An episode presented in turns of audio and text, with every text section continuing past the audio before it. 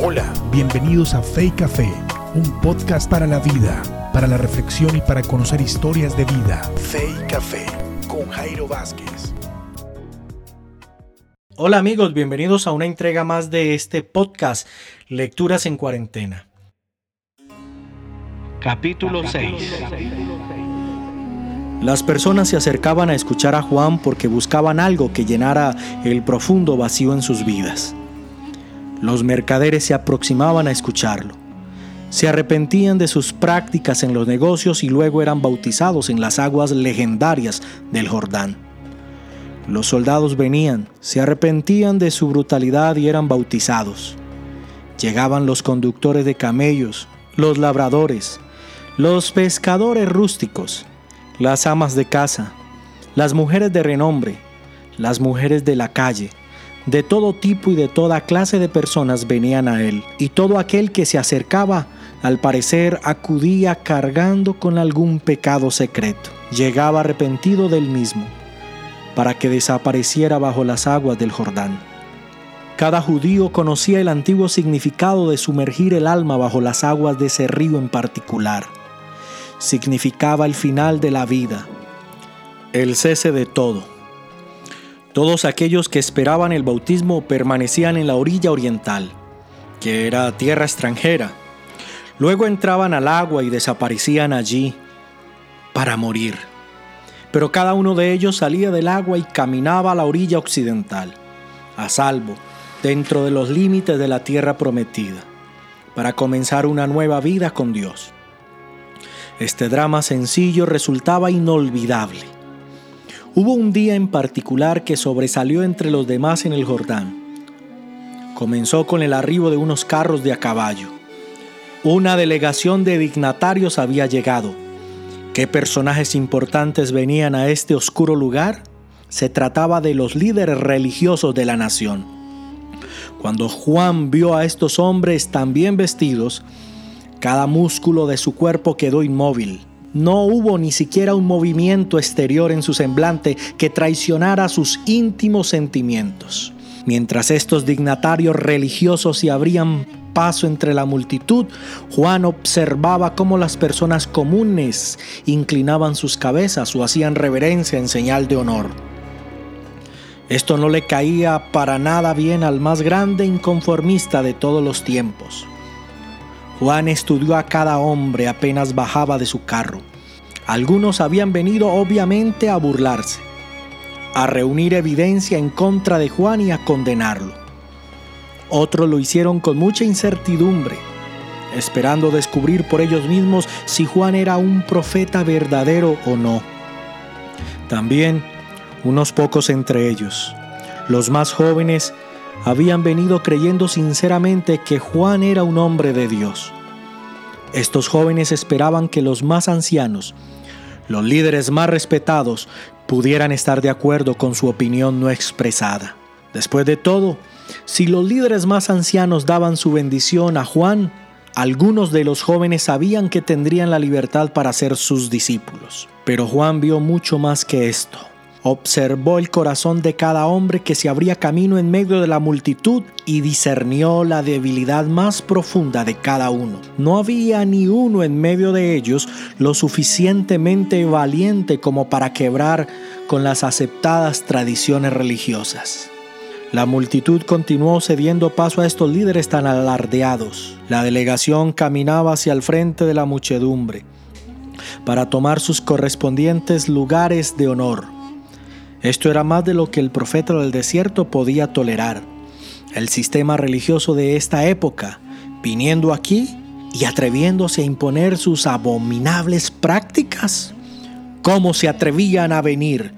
¿Cómo se atreven a traer su arrogancia, su desprecio, su desdén y su orgullo a este lugar? Juan no había venido a este mundo ni para comprometerse, ni tampoco para ganar a semejantes hombres para los caminos de Dios. Después de todo, estos hombres se veían como autoridades de los caminos de Dios. Juan no trataría de hacer lo imposible. No le pediría a los líderes del sistema religioso que salieran del mismo sistema. Sin embargo, La presencia de estos hombres estaba pervirtiendo la libertad que los bautizados habían ganado al dejar a un lado el orden de este mundo. Juan, por lo tanto, declaró la guerra, abierta, desenfrenada, guerra sin cuartel a los personajes más reverenciados de Israel. Quería que todo ser humano que se encontraba presente supiera cómo se sentía cerca de las cadenas que los tradicionalistas habían colocado en los corazones y las almas de la totalidad del pueblo de Dios. Entonces, ¿qué fue lo que sintió? Sintió que toda esta cultura religiosa debía perecer. No había nada que Juan hiciera mejor que tronar, y en esta ocasión rugió como un león señalando con el dedo índice de su mano, hizo pedazos al cielo y la tierra con su denuncia. ¿Quién? ¿Quién? Yo pregunto, ¿quién les dijo que se arrepintieran? Ustedes, generación de víboras, ¿qué están haciendo aquí? La multitud estaba atónita. Nunca nadie le había hablado de semejante modo a estos hombres. Muchos de entre la multitud instintivamente se pusieron de pie. Luego de un momento comenzaron a dibujarse sonrisas burlonas en los rostros de algunos de ellos. Pero ahora nadie quitaba los ojos de encima a los líderes religiosos. ¿Cuál sería su reacción? ¿Y era posible? ¿Había Juan cometido alguna clase de blasfemia? Las personas escucharon rumores de que Juan estaba poseído por un demonio. Esto no lo iba a ayudar lo amaban por su audacia, sin embargo nadie había imaginado que se enfrentaría a los líderes religiosos de la nación. A nadie hizo eso. El hombre se convirtió en estupor cuando continuó. Les pregunto de nuevo, a ustedes generación de víboras, ¿quién les dijo que se arrepintieran, que se apartaran de la ira que viene sobre ustedes? Los líderes religiosos se detuvieron Nadie podía hablarle a ellos de esta manera. Luego de un instante, uno de ellos se colocó el manto, se dio vuelta y susurró algo a aquellos que se encontraban más cerca de él. Ellos, por turnos, les indicaron a los otros que hicieran una retirada repentina. Pero Juan no había terminado su árbol. Una hacha ha sido colocada en su árbol. La ira de Dios está sobre ustedes. El hacha cortará su árbol y destruirá su raíz. El día en el cual todo lo que son será destruido por la ira de Dios. Esta está cerca. De esta manera, toda la delegación tomó sus vestidos y se apresuró a regresar a los carros concibiendo cada uno en su corazón alguna forma de venganza para llevar a cabo en contra de Juan. Algunos en la multitud comenzaron a clamar. Una persona aplaudió. Toda la multitud se puso de pie y se unió en el aplauso.